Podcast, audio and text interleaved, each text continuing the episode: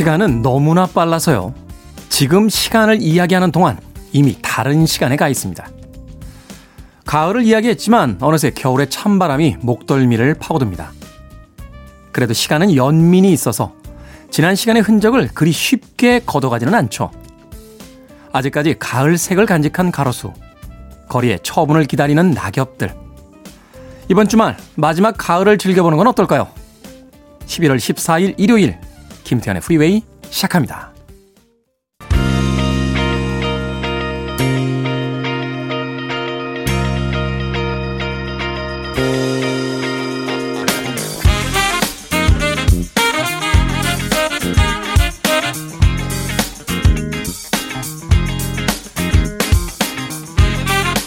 빌보드 키드의 아침 선택 김태훈의 프리웨이 저는 클 태 자 쓰는 태디 김태훈입니다. 자 오늘의 첫 곡은 아하의 모튼 하켓의 음성으로 시작했죠. Stay on these roads 들으셨습니다. 일요일 1부는요 음악만 있는 일요일로 꾸며드립니다. 좋은 음악들 두 곡 세 곡 이어서 논스톱으로 들려드립니다. 편안한 휴일의 아침 느긋하게 음악 편하게 즐기시길 바랍니다. 자 2부에서는요 재즈피플 김광현 편집장님 모시고 Sunday Jazz Morning으로 함께 합니다. 오늘은 또 어떤 주제를 가지고 고급진 재즈 음악들 들려주실지 기대해 보도록 하겠습니다. 자, 청취자분들의 참여 기다리고 있습니다. 문자번호 샵 1061, 짧은 문자는 50원, 긴 문자는 100원, 콩으로는 무료입니다. 여러분은 지금 KBS 2라디오 김태현의 프리메이 함께하고 계십니다.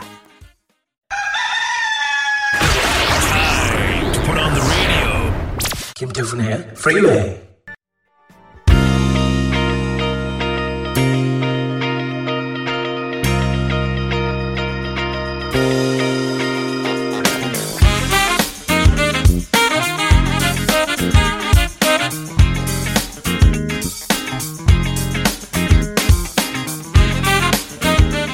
음악만 있는 일요일 세 곡의 노래 이어서 듣고 왔습니다. 빌 라븐티, Look Who's Lonely Now, 그리고 The Pointer Sisters의 He's So Shy, 로비디 프리의 Still Away까지 세 곡의 음악 이어서 들려드렸습니다. 자, 6942님, 심심해서 라디오 채널 이리저리 돌리다 처음 듣는데요. 선곡도 DJ도 잘 말아진 김밥같이 조화롭습니다. 채널 고정하겠습니다. 하셨습니다. 아, 최고의 극찬인데요. 사실 사람들이 이제 김밥 무시하는데 저는 바쁜 이 시간에 김밥 먹는 거 즐겨합니다. 김밥을 참 맛있게 또 좋은 재료로 만들면 거의 완벽한 완전 식품 아닙니까? 저는 이제 소고기 김밥이나 참치 김밥 좋아하는데 예, 단백질도 있고요. 거의 채소도 들어가 있고 적당량의 밥도 있고 또 그 바삭한 김이 주는 아주 특별한 또 맛이 있죠. 예, 막산 김밥 먹을 때 한 입 탁 넣었을 때 특히 이제 꽁다리 부분 꽁다리 부분을 연구한 과학자가 있는데요. 이 꽁다리가 더 맛있는 이유 중에 하나가 이게 그 재료 사이에 공기들이 더 많이 들어있기 때문에 이 맛을 풍부하게 느낄 수 있기 때문이랍니다. 예. 믿거나 말거나 하긴 합니다만. 예. 저는 그래서 꽁다리를 좋아합니다. 아주 꽁다리. 꽁다리 그 넉넉한 인심으로 단무지와 시금치가 이렇게 길게 나와 있을 때, 아, 기분이 좋지 않습니까? 그 정간, 중간 김밥보다. 저희 방송이 조화로운 김밥 같다. 그렇죠. 아, 선곡은 단무지, DJ는 소고기라고 주장해 봅니다. 네. 자, 8588님, 테디, 매일 아침 출근 시간에 들었는데 오늘은 남편 도와주러 나와서 시작부터 듣고 있습니다. 남편이 환경 미화원이거든요. 낙엽이 엄청나서 도와주러 왔는데 매일매일 이렇게 힘들게 일하는지 몰랐습니다. 하셨습니다. 가을에 그 낙엽들이 겨울바람을 맞으면서 이제 후두둑 떨어졌는데 또 겨울비까지 오고 또 눈이 또 조금 날렸었죠. 그러다 보면 이게 바닥에 탁 달라붙어서 잘 쓸리지 않을 때가 있습니다. 그럴 때 보면 참 힘들게 일하신다, 예, 고생하신다 이런 생각 들 때 있는데요. 음, 그때는 우리 도시를 살아가는 사람들이 좀 참아주는 건 어떨까 하는 생각이 들어요. 그게 좀 마르고 예, 조금 청소하기 쉽게 예, 바닥이 이렇게 건조해질 때까지 도시에 또 그런 풍경도 있어야 되잖아요. 너무 깔끔하게 낙엽이 쓸려버린 그 도시의 거리는 너무 일찍 삭막한 겨울을 경험하는 것 같아서 예, 기분이 좀 그럴 때가 있습니다. 낙엽 뭐 며칠 더 두고 본다고 해서 큰일 나는 거 아니니까 예, 좀 여유 있게 일하실 수 있도록 음, 저희들이 좀 참아주는 것도 필요하지 않나 하는 생각 해봅니다. 8588님. 자, 음악 듣습니다. 아, 빌리 프레스톤과 사이리타가 함께한 It Will Come in Time 그리고 스파르고의 Just For You까지 두 곡의 음악 이어집니다.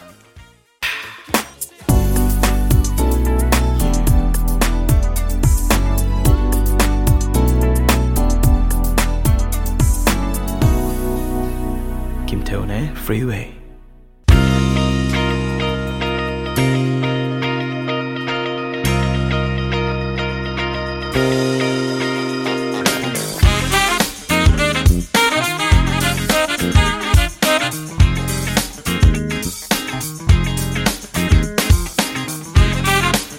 빌보드 키드의 아침 선택 KBS 2 라디오 김태훈의 프리웨이 음악만 있는 일요일 함께하고 계십니다.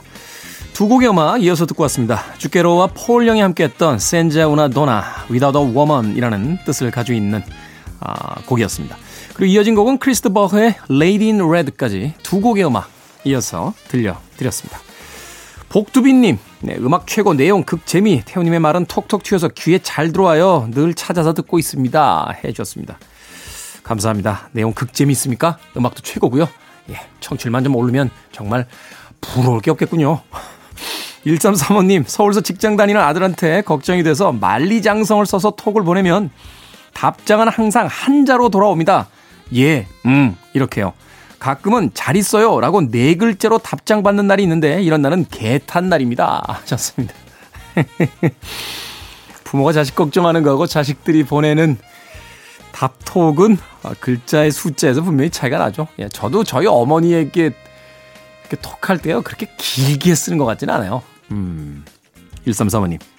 한 글자로 답이 온다라고 하니까 예전에 그, 어, 몬테크리스토 백작을 썼던 그 알렉산더 뒤마의 일화가 떠오르는군요. 알렉산더 뒤마가 출판사에다가 물음표 하나만 딱 줘가지고 편지를 보냈다는 거죠.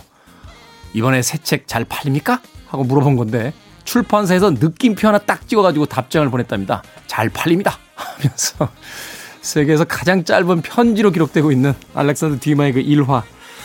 아마도 야드님, 네, 알렉산더 듀마의 그 유명한 일화를 알고 있는 게 아닌가 하는 생각 아, 조심스럽게 해봅니다. 조심스럽게. 1335님.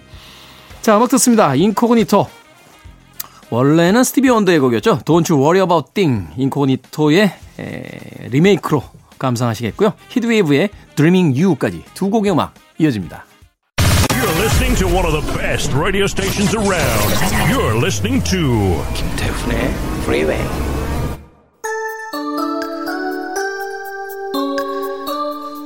빌보드 키드의 아침 선택 KBS 2 라디오 김태훈의 프리웨이 함께하고 계십니다.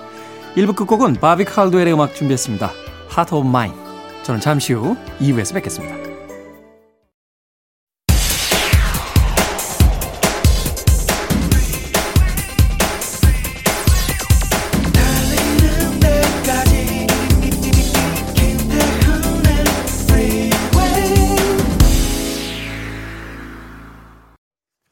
11월 14일 일요일 김태현의 프리웨이 2부 시작했습니다. 2부 첫 번째 곡은 아주 감미로운 목소리의 주인공이죠. 갈 코스타의 Açaí였습니다. 자, 2부에서는요, 예고해드린 대로 재즈피플 김광현 편집장님과 함께 Sunday Jazz Morning으로 꾸며드립니다. I want it, I need it, I'm desperate for it. Okay, let's do it. 김태훈의 Freeway.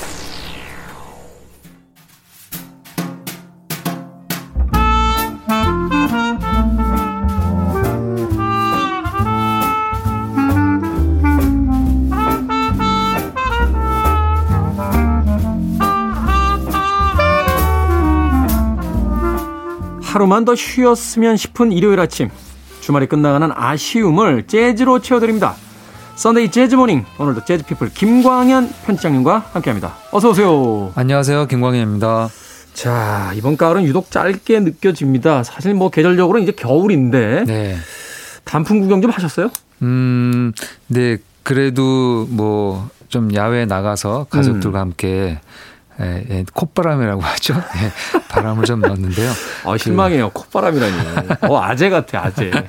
콧바람. 예, 지난주에 그 실은 이제 재즈 페스티벌이 열렸습니다. 네. 네 지난주 그 금토일이었죠. 어, 뭐 2천 명 정도 왔다는 이야기. 예, 1일 관객이. 네.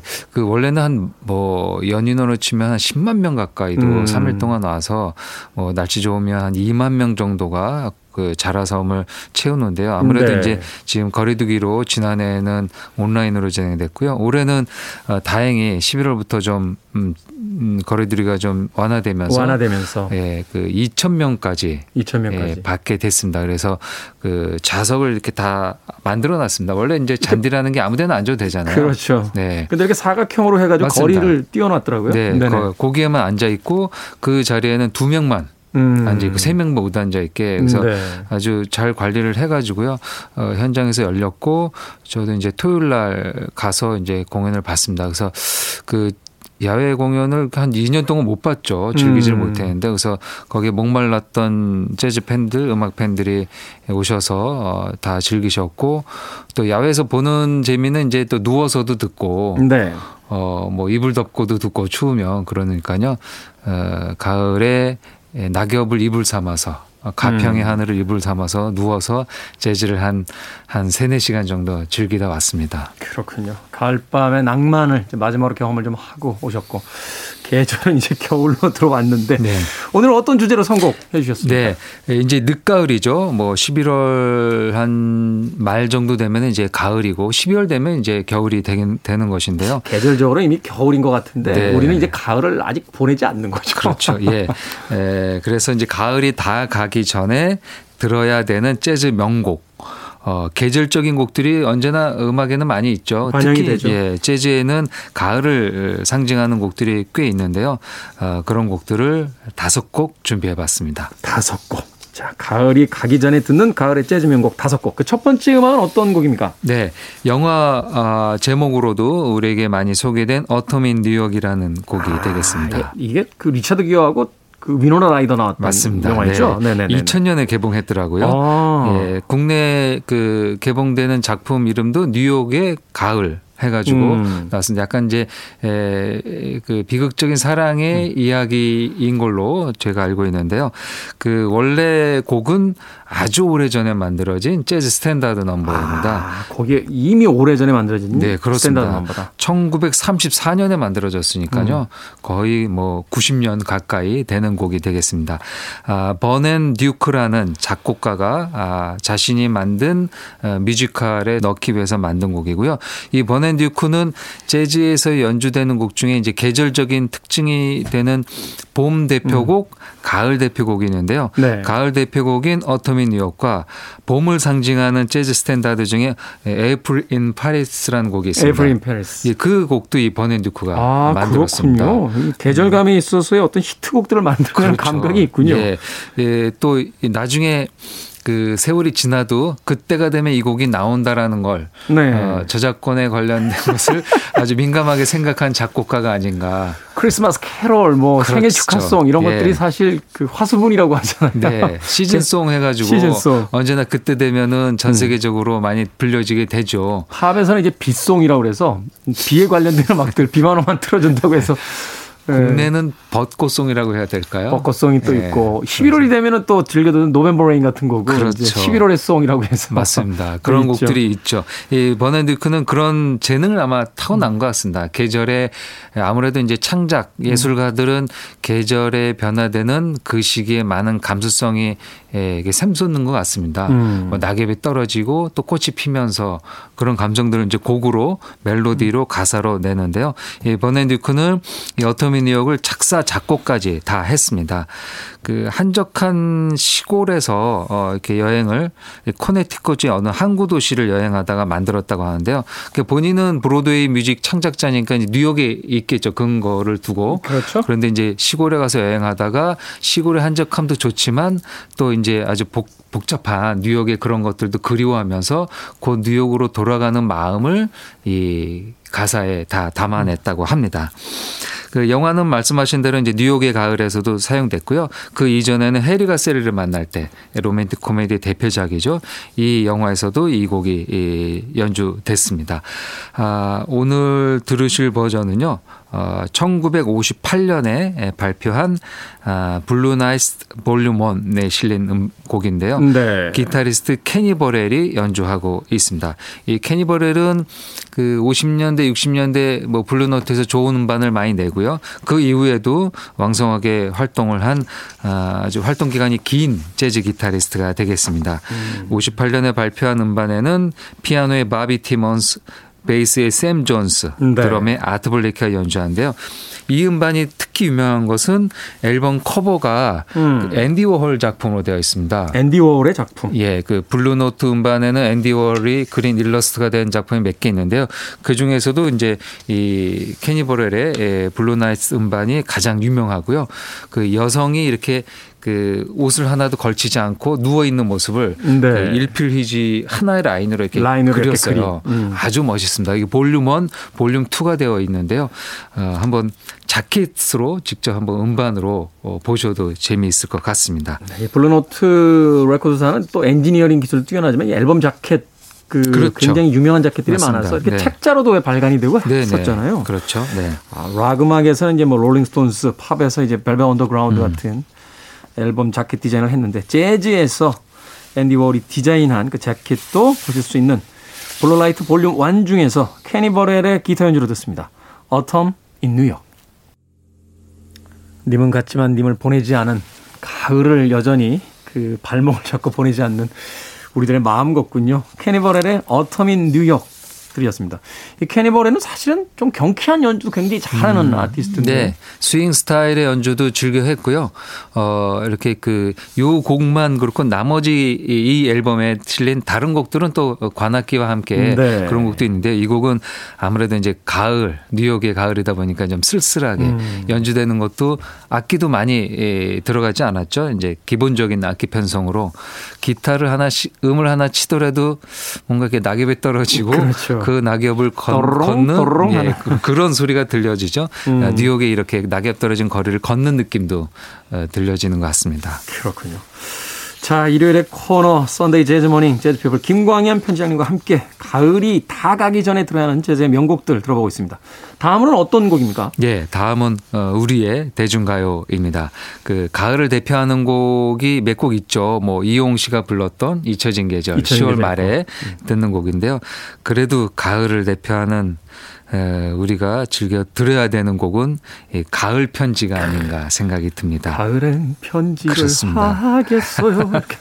저는 이 패티김 선생님의 노래로 많이 어, 기억이 돼요. 그렇죠. 예, 네. 원래는 아, 또 어, 모르시는 분들도 많이 계시던데요. 이 곡은 김민기의 곡입니다. 김민기 씨. 아, 작사 작곡 싱어송라이터이고 어, 우리의 예, 어떻게 보면 그 민중 가요라고 하는 곡으로 많이 평가되지만 원래 이제 네. 그런 식으로 곡- 만든 곡은 아니죠. 그런 분들이 많이 불렀기 때문에 그렇게 평가가 되지만 그냥 우리나라의 대중가요 그리고 포크 음악인 거죠. 음, 그렇죠. 네. 김민기 씨또 더군다나 이렇게 뭐 이렇게 꾸미질 잘 않잖아요. 그렇죠. 노래 부를 네. 때도 아주 정직하게 부르는 맞습니다. 스타일이고. 네. 이, 이 김민기의 가을 편지 특히 이제 이 김민기 일집에 시- 수록된 곡인데요.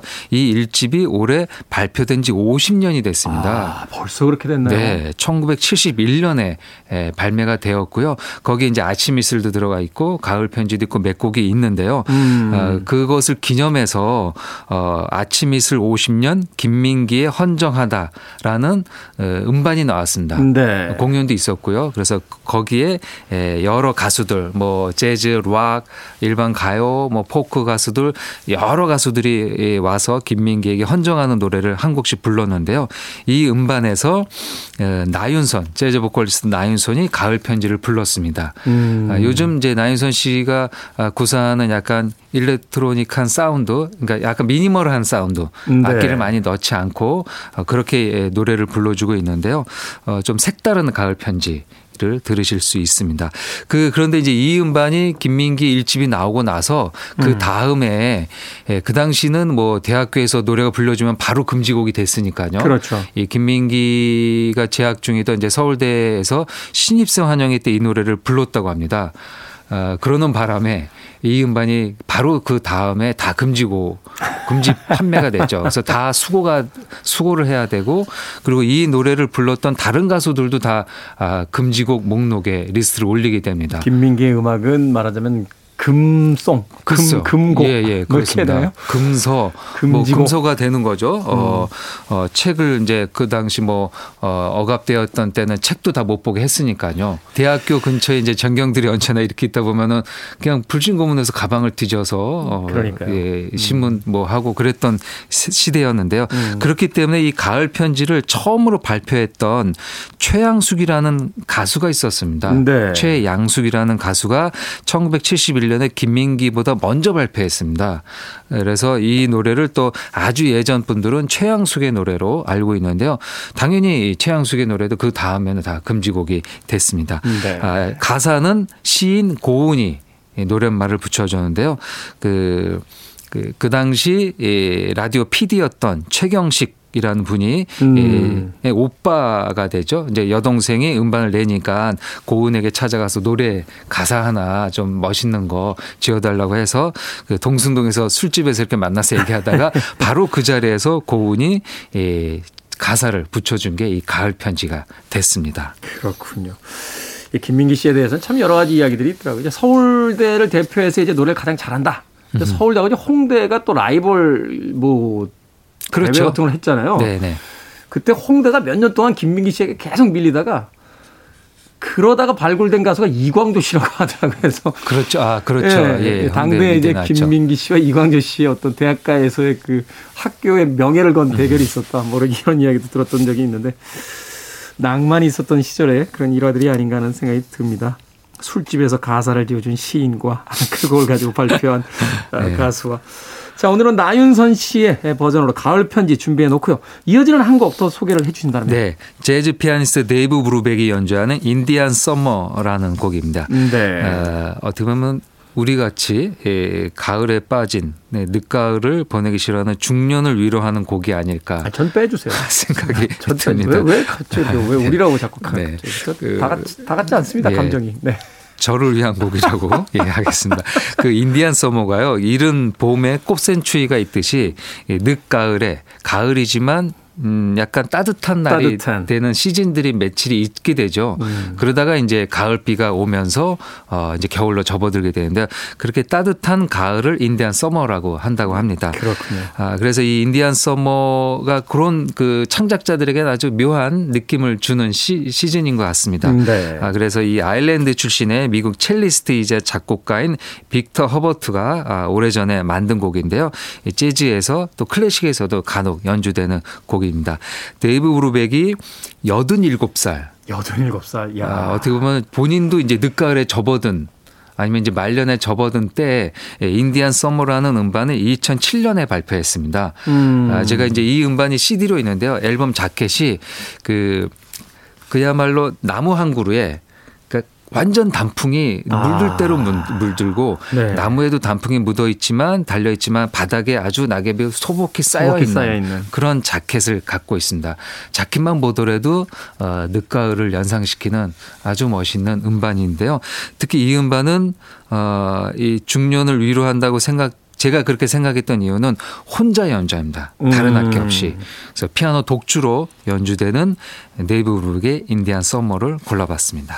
나윤선의 가을 편지 그리고 데이브 브루백의 Indian Summer까지 늦가을을 보내기 싫어하는 네, 중년의 김광현 편집장께서 선곡한 두 곡의 음악 이어서 듣도록 하겠습니다.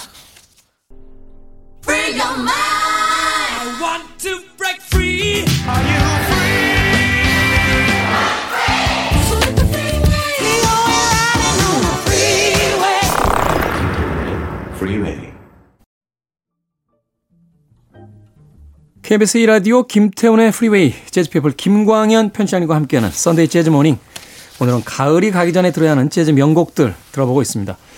나윤선의 뭐 가을 편지, 뭐 나윤선 씨 음성을 딱 듣는 순간 아 역시 나윤선이다 하는 그 안정된 어떤 보컬 톤으로서 이 가을 편지를 불러주셨고요. 그리고 데이브 브루백의 Indian Summer 그리고 이어진 곡 아마드 자말 트리오의 Autumn Leaves까지 듣고 왔습니다.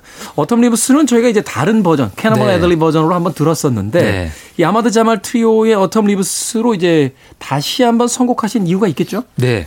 음, 가을을 대표하는 곡이고요. 일단 가을을 대표하는 곡 하나 하면은 어터미니옥과 이 Autumn Leaves가 가장 유명한데요. 네. 이 버전을 고른 이유는 아마 캐논볼 애들리 연주를 들려드릴 때 그 독특한 전주가 있다라고 말씀드렸습니다. 그렇죠. 아, 그 인상적인 음, 주선율이 나오기 전에 좀 긴 전주가 등장하는데 이 전주가 원곡의 멜로디보다는 뭔가 약간 음산하고 음. 뭔가 약간 공포 영화에 등장하는 것 같은 어, 선율과 리듬을 갖고 있습니다. 그래서 원곡이 나오기 전까지 전혀 다른 분위기를 연출하는데요. 그 분위기를 연출해서 그 전주를 그 안에 넣은 게 트럼페터인 마일즈 데이비스입니다. 그렇죠. 그 아주 차가운 그 네. 트럼펫의 그 음색이 그렇습니다. 가을바람 같은 느낌이 확 들잖아요. 맞습니다. 예. 이 마일즈 데이비스가 그렇게 그 전주를 어, 만든 음, 이유가 되는 게 지금 들으셨던 아마드 자말 트리오의 연주인데요. 아. 이 아마드 자말도 이 Autumn Leaves 앞에 음, 약간 독특한 선율로 전주를 만듭니다. 그래서 네. 그 선율을 차용해서 샘플링 해가지고 그, 그 당시에도 샘플링 한 거죠. 샘플링 멜로디를 갖고 와서 이 캐논볼 애덜리 버전에 넣은 건데요. 음. 마일즈 데이비스가 그 나중에 이제 밝혔습니다. 이 전주 그 전주를 어디서 아이디어를 얻었나 했냐고 물어보니까 이제 에, 동료 피아니스트인 아마드 자말이 그렇게 연주하는 걸 듣고 네. 너무나 인상적이어서 자기가 그 앞에다 넣었다. 그래서 그 이후에 후대 재즈 연주자들도 이 Autumn Leaves를 연주할 때 이 아마드 자말이 만든 멜로디를 마일즈 데이비스가 연주한 것처럼 그 어, 버전으로 연주하는 경우도 음, 많이 네. 있습니다. 그래서 그 오리지널 곡을 1955년 연주로 들으셨습니다. 음, 마일즈 데이비스와 캐논볼 애덜리가 연주한 게 58년이니까요. 네. 3년 전에 이 음반을 발표했는데요. 또 아마드 자말 트리오라는 앨범에 실려 있고요. 이 아마드 자말은 마일즈 데이비스가 굉장히 좋아했었던 음. 음, 피아니스트입니다. 아, 자신이 이 아마드 자말의 연주를 듣고 넋이 나갔다고 음. 표현을 할 정도로 뭐 이렇게 누구를 칭찬하는 아티스트가 아닌데요. 셀로니어스 몽크 같은 경우는 아주 혹평을 그렇죠. 했잖아요. 예, 서로 어. 뭐 어, 디스전에 가까울 정도로 저 인간은 어, 코드를 안 찔러준다고 네. 그, 그렇게 이제 서로 이제 비난을 할 정도로 어, 이 연주 사이 연주자들의 관계가 있는데요. 이 아마드 자말은 마일 데비스가 굉장히 아꼈던 음. 피아니스트로 되어 있는데요. 어, 더 중요한 건 이 아마드 자말은 지금도 생존해 있고 오. 앨범을 내고 있습니다. 어, 대단하네요. 지금도 예. 생존해 계세요. 지금 이제 90세가 넘었죠. 1930년생이니까요. 지금도 생존해 있고 음반 활동을 하고 있는 아티스트가 아, 되겠습니다. 근데 저희는 사실 이 Autumn Leaves라고 하면 어릴 때 들었던 기억은 그 프랑스의 샹송 가수이자 네. 그 국민 배우라고 하는 이브 몽땅. 그렇죠. 네. 이브 몽땅이 약간 안개 낀 목소리 같은 그런 그런 음성으로 들었. 그때는 Autumn Leaves라고 안 하고 고엽이라고 그랬어요. 고엽. 예, 고엽이라고 한자로 그랬죠. 고엽 이렇게 이렇게 고엽. 불렀었는데. 지금도 어, 작, 그, 그 약간 버릇처럼 고엽이라고 우리들은 얘기하게 되는데요. 이게 저는 이제 이 고엽 이란 말보다 낙엽이란 말을 낙엽. 주로 이제 얘기를 하게 됩니다. 이 음. 고엽이 그 이제 마를 꽃자더라고요. 말하자면 잎이 이제 죽었다라는 예, 뜻이잖아요. 잎이 말라서 떨어지는 거니까요. 근데 우리는 또 이제 아픈 추억이 있는 게 흔적이 있는 게 이제 고엽제. 피해가 좀 예, 있었죠. 이 고엽제 쓸 때 이. 고자를 네. 쓰더라고요. 그래서 네네.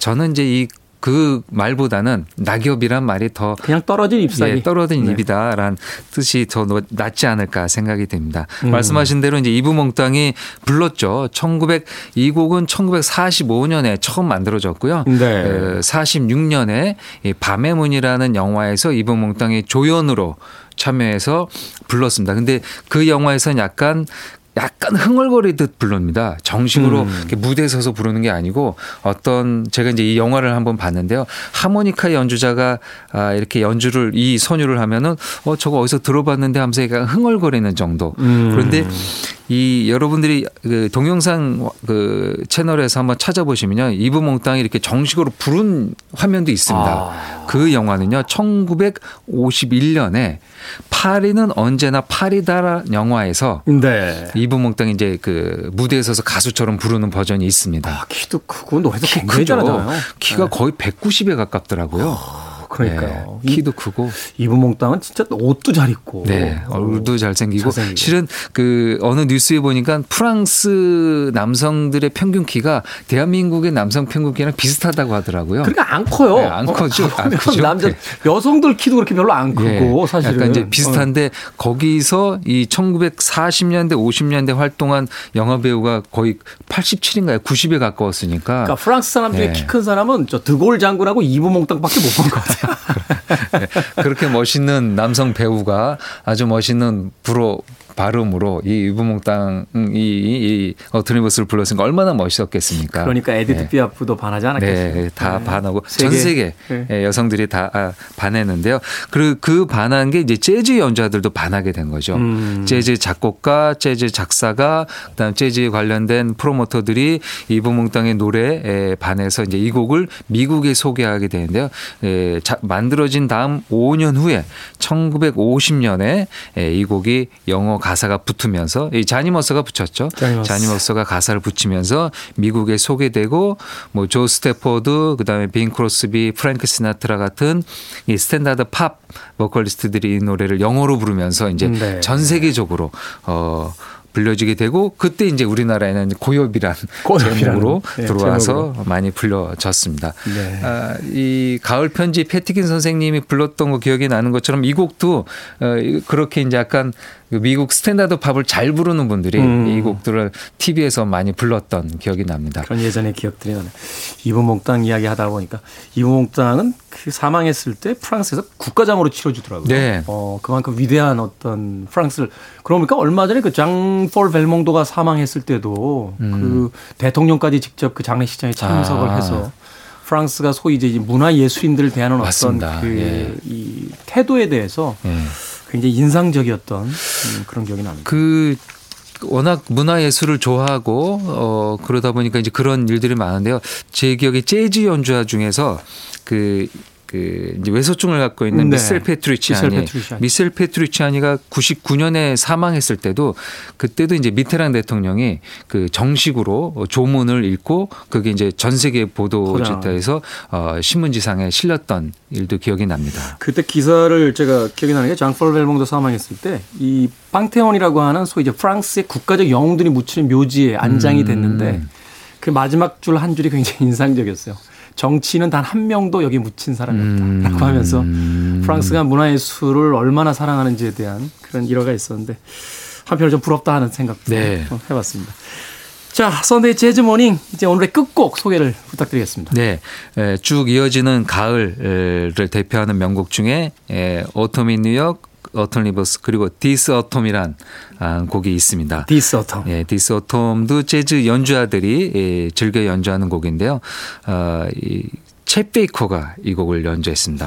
챗 베이커는 뭐 자체가 가을이죠. 예, 외모도 그렇고 목소리도 그렇고요. 젊을 트럼펫도 그렇고요. 때는 약간 봄 느낌이 있었는데 나이 드셔서 특히 이제 이가 부러지신 다음부터는 네. 완전히 늦가을 느낌으로 가신 것 같아요. 예, 네. 늦가을 이 어, 음색이 참 서늘하죠. 서늘하고 서늘하죠. 그그 안에 약간 뭐라 그럴까 이게 정상적인 표현일지 모르지만 약간 모성애를 자극하는 뭔가 이렇게 약간 빙 듯한 목소리나 트럼펫 소리를 갖고 있습니다. 그 하루키가 그런 표현을 썼나요? 신이 여자를 위해 창조한 아티스트다. 음. 아름다운 외모와 목소리, 거기에 어떤 연민까지 불러일으키는 네. 분위기까지 뭐 이렇게 이야기를 했던 기억이 그렇죠. 나는데.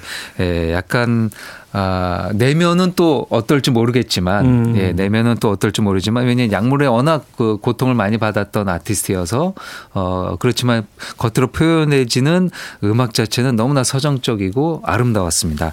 이챗 페이커가 1959년에 발표한 챗이라는 음반이 있는데요. 네. 거기서 이 곡을 연주를 했습니다. 이 앨범도 이 커버 앨범 자켓이 굉장히 멋있습니다. 음. 그 남성과 여성 여성은 어떤 모델이고요. 어, 이 남성은 챗 베이커입니다. 그래서 챗 베이커가 여성의 뒤에서 이렇게 이 등에 약간 얼굴을 기대고, 기대고 있는 고개를 이렇게 측면으로 돌려서. 맞습니다. 예, 그래서 네. 남녀의 이렇게 커버가 등장 앨범 커버에 등장하는 건데요. 이 연 그 모습을 보고 이 곡을 들으시면요. 쳇 베이커의 트럼펫과 여기 이제 바리톤 색스폰 연주자 페퍼 아담스 연주가 등장합니다. 네. 그 바리톤 색스폰은 그 목관 악기 중에서도 가장 저음이죠. 그렇죠. 이제 가장 저음인 목관 악기와 고음인 금관 악기가 이 커버에 등장하는 남성과 여성을 약간 상징하는 듯한 음. 뭔가 약간 서로 어, 보완해주는 음. 보완해주면서도 하나의 앙상블을 만들어내는 그런 것을 연상시키는 어, 이미지와 연주이기도 합니다. 이 앨범 자켓은 아마 음악은 안 들으신 분들에도 한 번쯤 보셨을 거예요. 네, 앨범은 어, 저- 보셨을 예, 겁니다. 젊을 네. 때챗 베이커 보면 정말 제임스 딘처럼 생겼잖아요. 맞습니다. 예. 멋있게 생겼는데. 재즈계의 제임스 딘이라는 애칭도 있었고요. 네. 예, 말씀드린 바리톤 색스폰은 페퍼 아담스, 어, 베이스에는 폴 챔버스, 드럼에는 필리 조 존스이고요. 아, 또 빠질 수 없는 피아니스트 빌 에반스. 뭐 슈퍼 세션이군요. 예, 빌 에반스가 이렇게 다른 아티스트 세션을 많이 하진 않는 편인데요. 그렇죠. 이 연주에서는 본인의 약간 이제 서정적인 건 좀 감추고 어이 약간 이제 뭐 세션이겠죠. 이제 도움을 주로 이 연주에 등장하고 있습니다. 빌 에반스 연주에도 한번 귀를 기울이시는 게 좋을 것 같습니다. 챗 베이커가 아직 일을 잃기 전에 네. 네, 그 특유의 비브라토가 없는 아주 그 정확한 음들을 내는 연주를 들을 수 있는 그 음반에서 어, This Autumn이라는 곡 오늘 끝곡으로 재즈피플 김광현 편집장님께서 소개해 주셨습니다. 자, 가을을 아직 보내지 못한 중년 남자분들 많이 계실 것 같고 또 여성분들도 굉장히 많이 있겠죠. 네. 뭐 어떤 계절을 어, 젠더로서 나눌 수는 없을 테니까요. 네. 이 겨울에 그래도 조금 음, 너무 빨리 지나버린 가을을 아직까지 놓지 못하신 분들이 계시다라면 이 끝곡까지 즐겨주시길 바라겠습니다. 오늘 선데이 재즈모닝 재즈피플 김광현 편집장님과 함께했습니다. 고맙습니다. 감사합니다.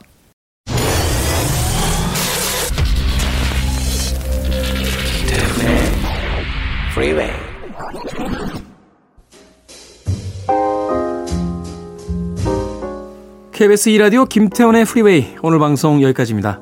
오늘 끝곡은 재즈피플의 김광현 편집장님께서 어, 소개해 주신 챗 베이커의 This Autumn입니다. 저는 내일 아침 7시에 돌아옵니다. 편안한 일요일 보내십시오. 고맙습니다.